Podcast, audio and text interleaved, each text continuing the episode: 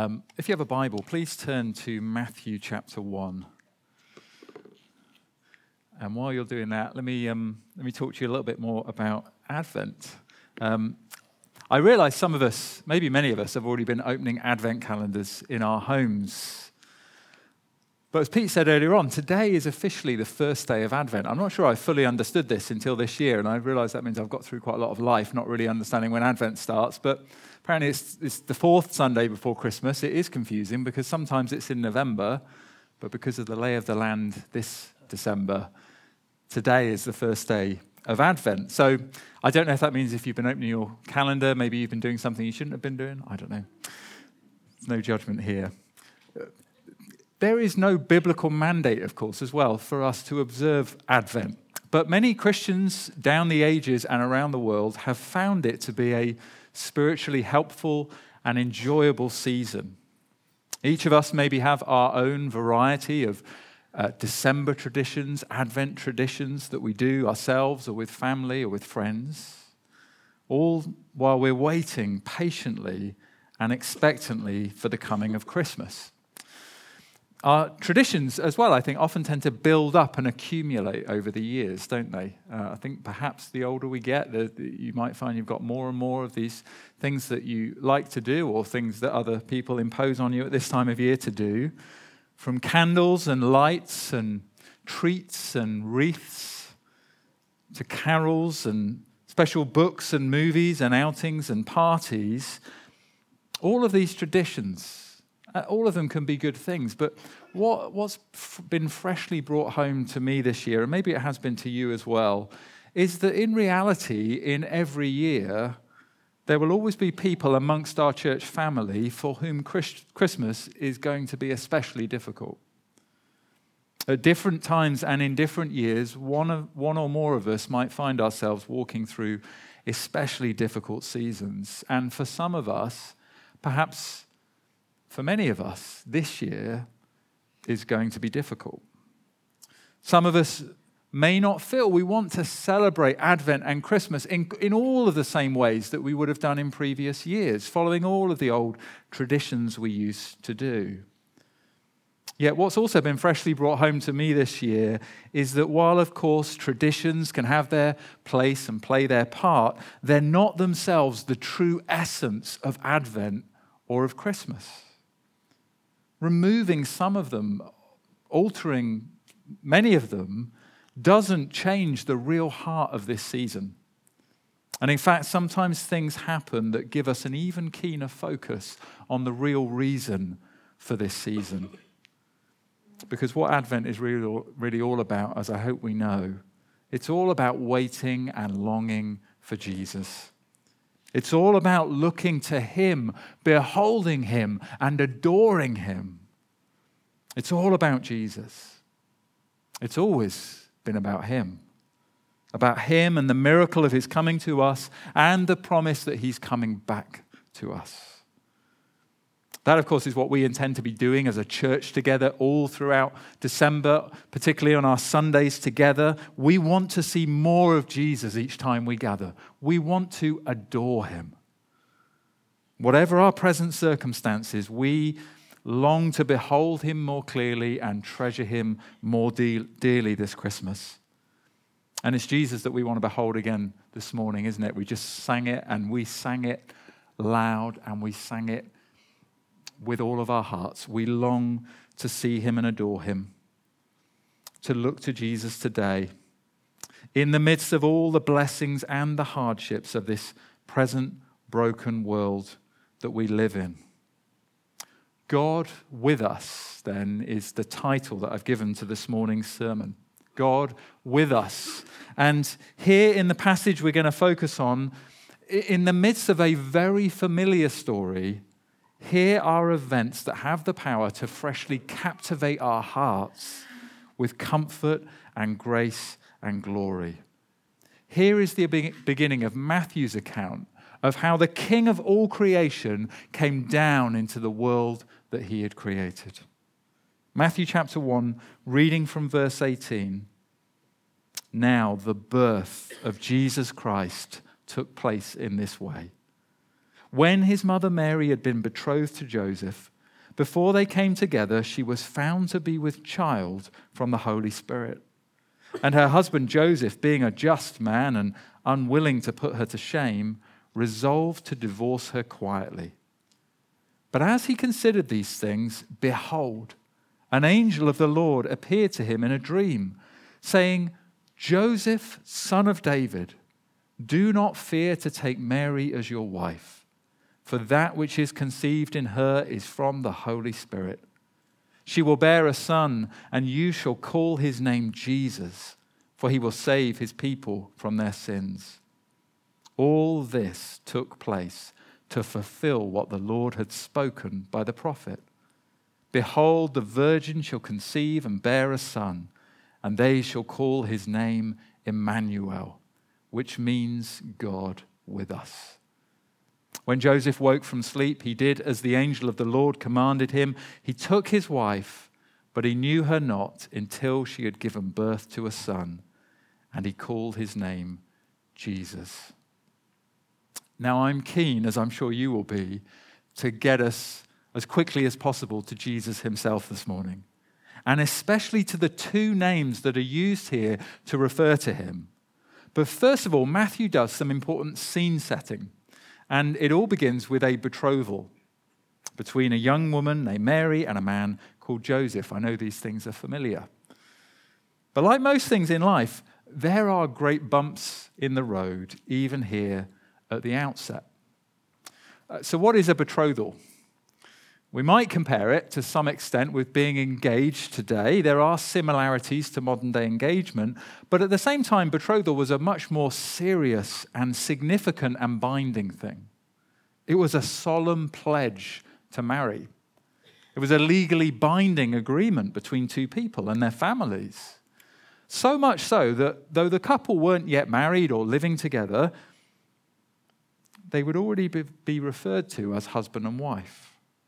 Matthew does that here in verse nineteen when he refers to her husband Joseph, even though they're not, not yet married, they're not living together, sleeping together, but, but already her husband Joseph. This is how tight a thing betrothal is, how significant it was in that day. And the only way to call off a betrothal was to get a divorce. And so here are Mary and Joseph, not yet married, but very much betrothed, very soon to be married together, and then Joseph finds out that Mary's pregnant. In fact, by this point, she's probably three to four months pregnant. She's been away uh, with her cousin Elizabeth, and now she returns. Just put yourself for a moment in Joseph's shoes here. Of course, he's going to assume that Mary has been with another man and has been unfaithful to him.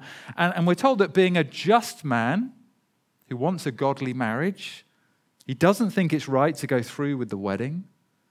But being a compassionate man, he also doesn't want to shame Mary publicly either. And so he decides to divorce her quietly, to try as best he can to protect her reputation. But it's not an easy decision. And even as he's wrestling with this great decision in his life, an angel appears to him in a dream and reveals to him what is really going on here. Now, we'll get to what's really happening in just a moment. But, but the real problem for us this morning is we know this story so well, don't we? Everyone almost knows this story.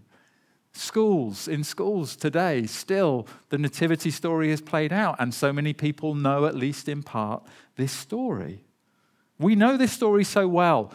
We know this, the, the angel's explanation of a virgin birth, of a virgin conception. It might not surprise us or shock us in the way that it should.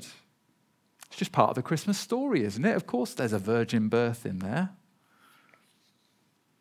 But think how it would have stunned Joseph. How it would have arrested him where he stood and shocked him at what was what he was hearing and what was now taking place. Nothing like this had ever happened before or since. The angel's words are brand new information for him. Verse twenty, "Joseph, son of David, do not fear to take Mary as your wife, For that which is conceived in her is from the Holy Spirit, from God. To put it simply, the child now growing in Mary's womb is no ordinary child. But what exactly, what exactly does that mean? What would Joseph see five or six months later as he sort of craned his neck over and looked into that manger? Are we, are we now to expect kind of a baby with two heads or uh, a very angelic face and a, and a halo like you see in some of the paintings over, over the baby's head? No, it's nothing like that. Nothing that would be visible like that at all. This isn't about his external appearance.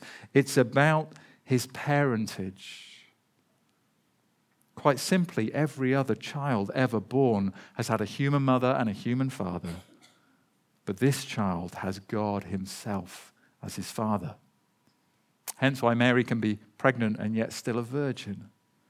Behold, the virgin is with child. This is unprecedented and incredible, a miracle. And yet, then Matthew reminds his readers, long before this came to pass, God promised that one day this very thing would happen. Verse twenty-three, all this took place to fulfill what the Lord had spoken by the prophet. Behold, the virgin shall conceive and bear a son, and they shall call his name Emmanuel, which means God with us. It's always nice, isn't it, I think, to be forewarned of big surprises. If you're anything like me, being thrown a surprise party wouldn't be your idea of a fun evening. I, for one, would much rather know if something big like that was coming, and in the case of a surprise party, I, I would like to know so that I could try and get out of it. Here, though, there is a clear forewarning of this incredible event that's coming, but these words, this promise, is written seven hundred years before Mary's betrothal to Joseph. This is seven hundred years of waiting for something incredible. Sometimes, especially for the children amongst us, and also for the adults, one month, December, can seem like a long time to wait for Christmas. Uh, but I, I got my calculator out yesterday and I worked out this is more than ten thousand months worth of waiting and longing and hoping, of both men and angels craning their necks and looking in eager expectation to see what the outcome of this promise would be. But now, Matthew says, at long last, the wait is finally over. This child, miraculously conceived in Mary's womb, is going to be the fulfillment of that mind-boggling promise. It's just like in Narnia. I know that is a story. This is history. That's a story. But just as the curse of winter finally begins to lift when Aslan arrives in Narnia, so with this new child growing inside Mary, the first Christmas is finally arriving after many centuries of waiting. And this child, this baby right now, this fetus, comes not with one name, but two names here in this passage. Two names that tell us so much about him. One name telling us who he is, the other telling us what he has come to do.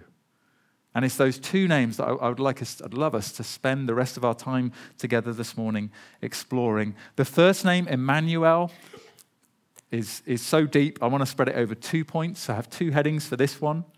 And then the second name, Jesus, is going to be the focus of our third and final heading. We're going to see that this child then is first of all God. Secondly, God with us.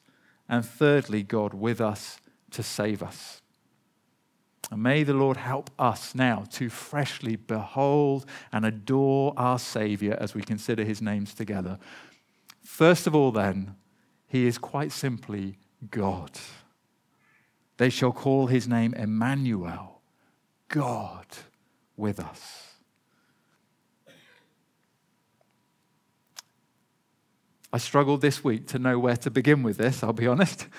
What we have to remember here is that this is very much a human being growing inside Mary. And yet at one and the same time, this is also the living God. And honestly, I find myself, and I found myself at my keyboard, and I find myself now again, uh, w- without words, really, to begin to be able to describe this when you really consider it. God with us. God in a womb. God in a manger. God in human flesh. How is it that he who made us became like us? That he who is our God became our fellow man? How is it that he who feeds all living things could become hungry and thirsty for his mother's milk? How is it that he who holds all created things together could lay tired and asleep in a manger? Fully God and fully man. I did actually what I think is always a good thing to do, a wise thing to do when you're struggling for words to describe something uh, profound and biblical. I, I got out our statement of faith. Here's what our church's statement of faith says. In this union, two whole, perfect and distinct natures were inseparably joined together in the one person of the divine Son, without confusion, mixture, or change. Thus our Lord Jesus Christ, God the Son incarnate, is fully God and fully man. Or as Tim Chester puts it in slightly more everyday language, it's as if the splendor of God has been squeezed into a human body. Imagine trying to pack all your possessions into a suitcase, squashing it, pushing it, sitting on it, trying to cram them all in. That is what God did at the incarnation. He took the fullness of the deity and squeezed it into bodily form, and nothing was left out. Colossians two verse nine, in him the whole fullness of deity dwells bodily. The incarnation is, without a shadow of a doubt, the most extraordinary miracle in the whole Bible. The most profound mystery in the whole universe. No wonder there are so many hymns written about this. So many hymns we love to sing at this time of year. You really have to sing about something like this, don't you? Charles Wesley wrote, he sung, Christ by highest heaven adored, Christ the everlasting Lord. Late in time, behold him come, offspring of the virgin's womb. Veiled in flesh, the Godhead see. Hail the incarnate deity, pleased as man with men to dwell. Jesus, our Emmanuel, God with us. So what does this mean for us? That this tiny infant is God himself. It means, first of all, that God has definitively revealed himself to us. It means that we do not live in a silent universe, that the God who made us speaks to us. In the past, Hebrews one tells us that God spoke to us uh, in many, t- many times and in many ways, but now he has spoken to us most definitively, most clearly and completely in his Son. The idea of God with us is not just some ab- abstract theological idea, some impersonal thing. Emmanuel is personal. He's got hands and feet and a face to look at. This is God with skin on. God with us is a person. Now, the Jewish people of Paul, uh, of um, of Matthew's day had such an exalted conception of God that they knew God had told them, don't make an image of me. They knew not to make an image of God. And that was something which apparently so amazed their uh, their, their Roman conquerors, the, the Roman people around them, that they dubbed the Jewish people atheists, people without gods, because they didn't have any images of their gods. But against all of that background, here now is Matthew the Jew claiming not just that God himself has given us a perfect image of himself, but that that image is a living, breathing person. It's an amazing claim right here at the outset of Matthew's gospel. It is so ultimate that we don't need to look for God in any other place or object or religion. In fact, we categorically will not find a true image of him anywhere else. Only here, God reveals himself completely now in Jesus. That means, second of all, that, God, that the God who has revealed himself is exactly like Jesus. Uh, I, we really want to unpack this some more in our carol service in a couple of weeks' time, because this is something so important for our neighbours and our friends and our family members to grasp, that God looks just like Jesus. That's what we want to try and explain in very simple terms in a couple of weeks. But it's so important for us to grasp this as well. We can, we can lose sight of this so quickly as Christians. That because Jesus is fully God, therefore we can be sure that God's character is exactly like Jesus' character. We can be sure of that. That God is exactly the kind of God who pours himself out in love towards his creatures, because that is what he has done in the person of his Son, Jesus. As human beings, we can so often have so many misconceptions about what God is like. So often when people think about God, they think of a distant, lonely being defined most of all by just cold, hard power and logic. Glenn Scrivener writes, "A lot of people's theology of God is exposed at Christmas. They basically have this idea of God that's defined by bigness. And then whatever is going on in the manger, we almost don't want to take it too seriously. Yes, yes, but he's still really big. He's just on holiday from his deity at this point." Whereas Philippians two is saying, no, he's expressing his deity there. This is what deity looks like, which is why Luther said, "No other God have I but thee, born in a manger, died on a tree."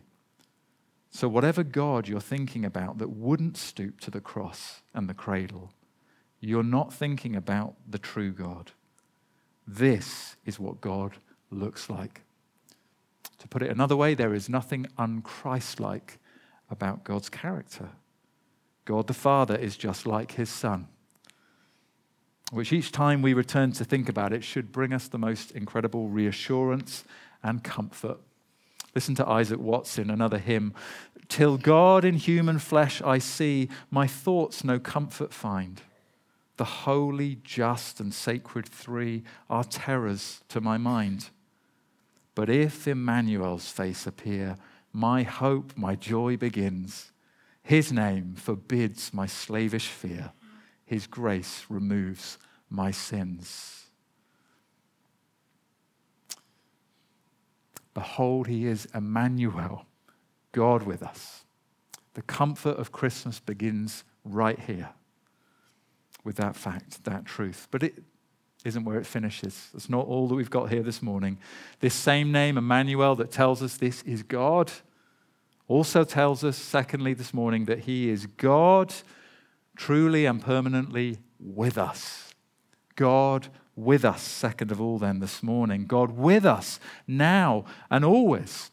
Aren't you grateful that Matthew's gospel doesn't just start and end with the birth of Jesus? That God didn't just pop down for five minutes or even just for five months growing in a womb, only to be born and return to heaven. No, instead, this child, this man lived his entire life with us and shared the fullness of human experience with us. Uh, that means he was crying and cooing and waking his parents, no doubt even on that very first night. So apologies to whoever wrote Silent Night, but that bit's not right. He was a real baby. He shared in our everyday human limitations. He had to grow up just like us, slowly and gradually. He had to learn to walk and to learn his first words just like us. Later on, he had to go through all that's involved in going from being a boy to a man. And all through his life, he slept like us and ate like us. He laughed like us and wept like us. He worked like us and took breaks like us.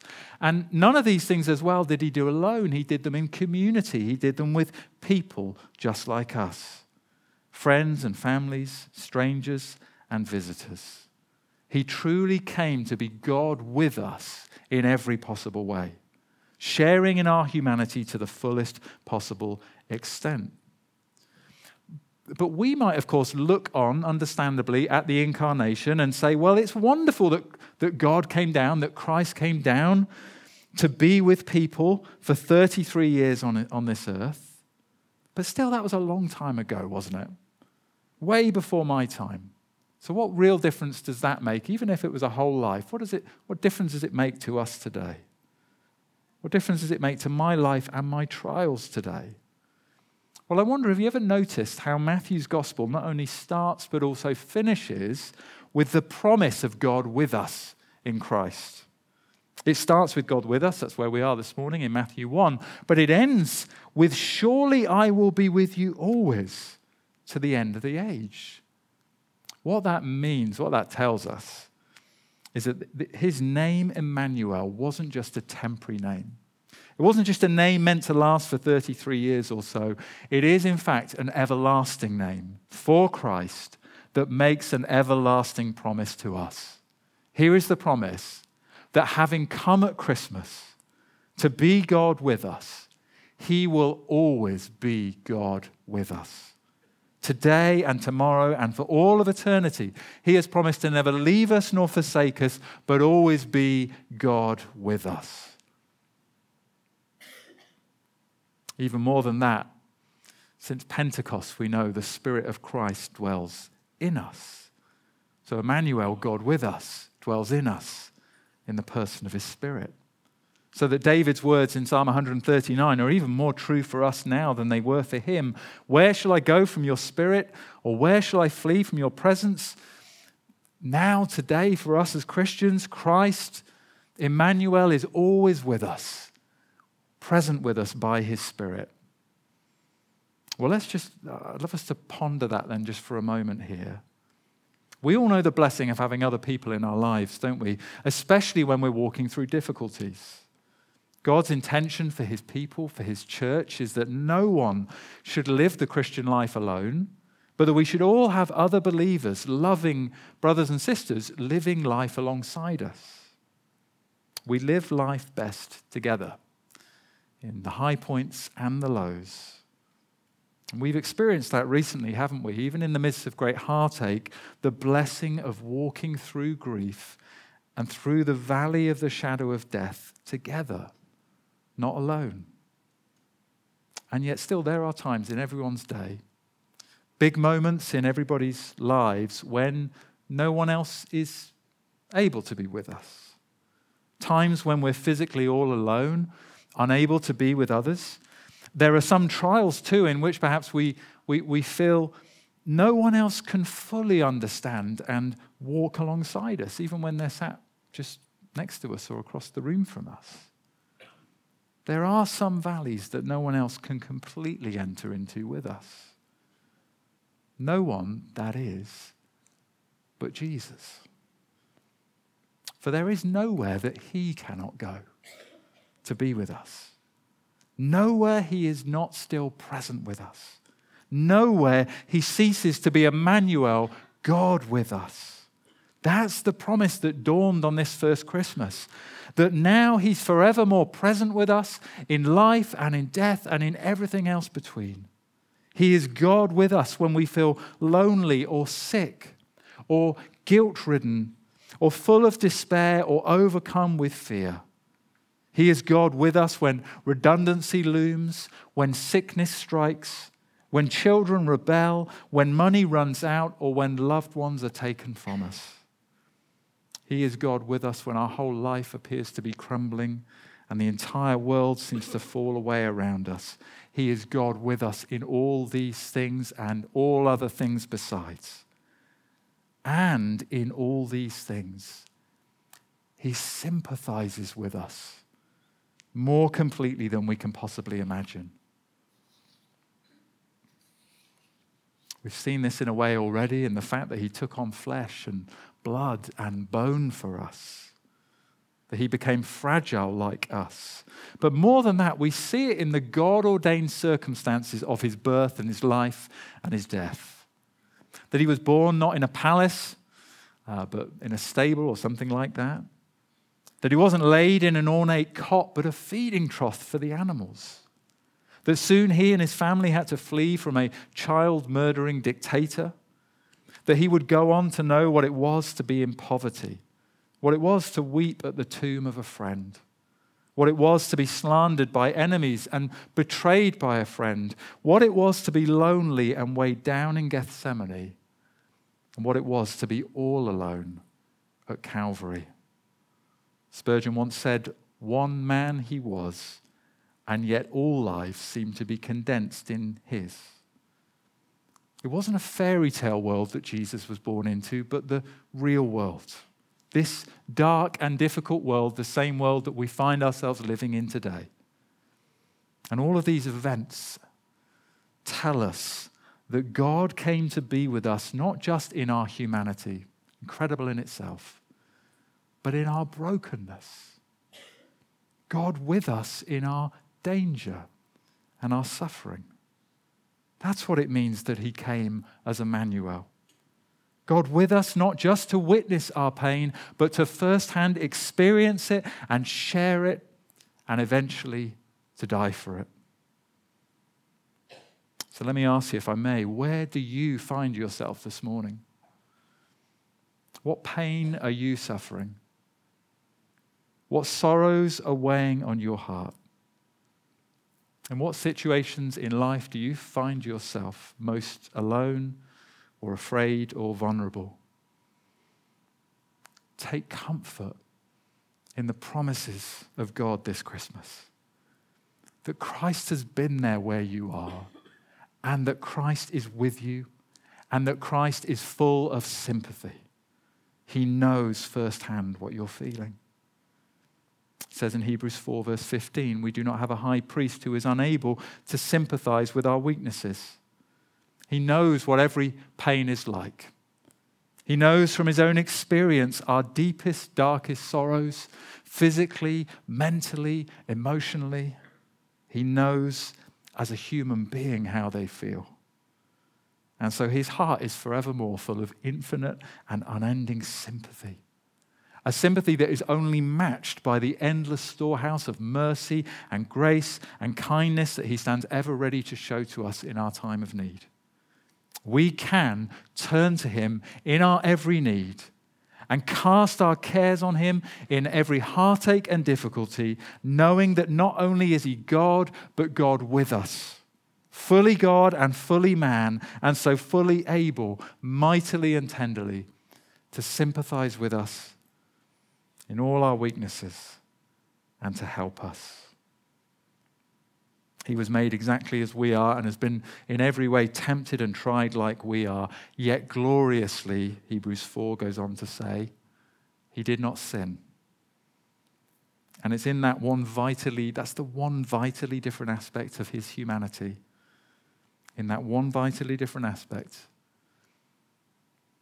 that our ultimate hope of life and peace and forgiveness and comfort and, and reconciliation is found. Here is why, thirdly and finally and briefly this morning, Christ is able so completely to be Emmanuel, God with us, yesterday, today, and forever. Here is why, because he came to be God with us to save us.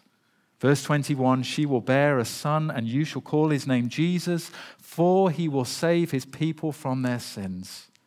That name, Emmanuel, it was more like one of Jesus, one of his titles, but his actual name, the name the angels tell Joseph to give to this child when he's born, is Jesus, which gets right to the heart of why he came. His name means the Lord saves. And here is why he had himself to come. Here's why he couldn't just send a, an angel or a messenger in his place. Nothing less than God himself, born into the world as a child. Nothing less than the Son of God, taking on our very own flesh, coming to dwell with us and live for us and die for us.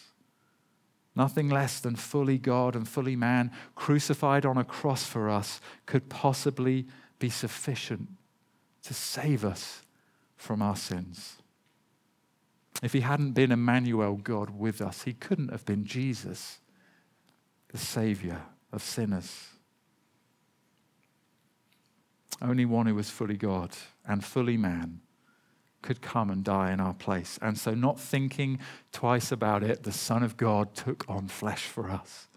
He became God with us in a manger, and then just thirty-something years later, that same flesh that had been cradled in his mother and father's arms, that same flesh was pierced and broken for us as he hung on a cross at Calvary.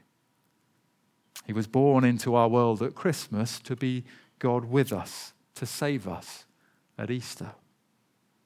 And still today, he is God with us, able and eager to save all who might decide, even today, for the very first time, to repent and believe in him. And if you've never done that before, won't you run to him and turn to him for refuge and rescue today?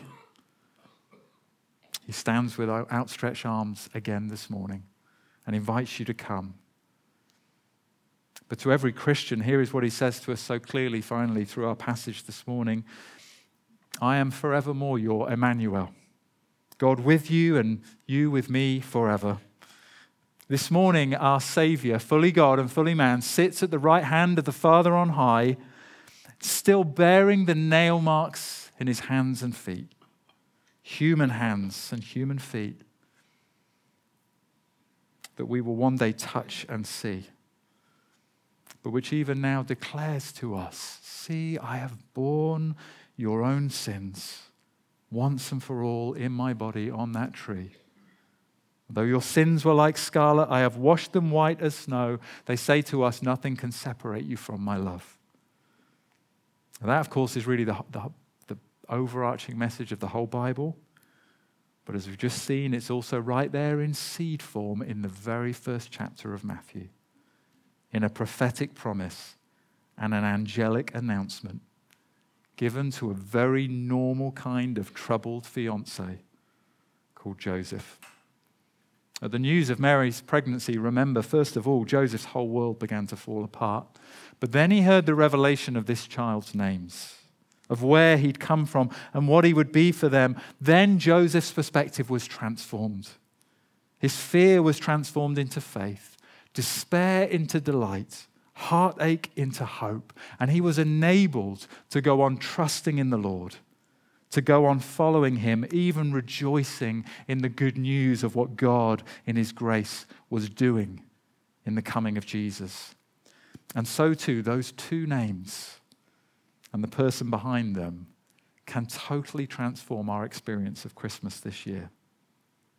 They can give us, he can give us great hope and comfort and joy. No matter where we find ourselves, we can be assured this Christmas the Lord himself is with us. He is not a distant figure looking on from afar. He is Jesus Emmanuel, God with us, with a heart full of love and compassion for us. So to come back around, it really doesn't matter what we might choose to do in our traditions to celebrate Christmas this year. All that matters is that we do all we can to find our rest in him, to cast our cares on him, to behold him and thank him, love him, serve him and adore him. Jesus, our Savior, God with us, Emmanuel. Let's pray. Father in heaven, we acknowledge together that our the great joy and hope of Christmas is Christ himself. That Jesus is not just the icing on the cake or some added extra, but the whole reason that we celebrate at this time of year and all throughout the year. And so, Lord, we pray, please satisfy our souls in your Son again this Christmas. Help us to rest in him and glorify his name. Exalt him in us. Satisfy our souls in him, we pray. Not even just in his salvation, but in Emmanuel himself, God with us.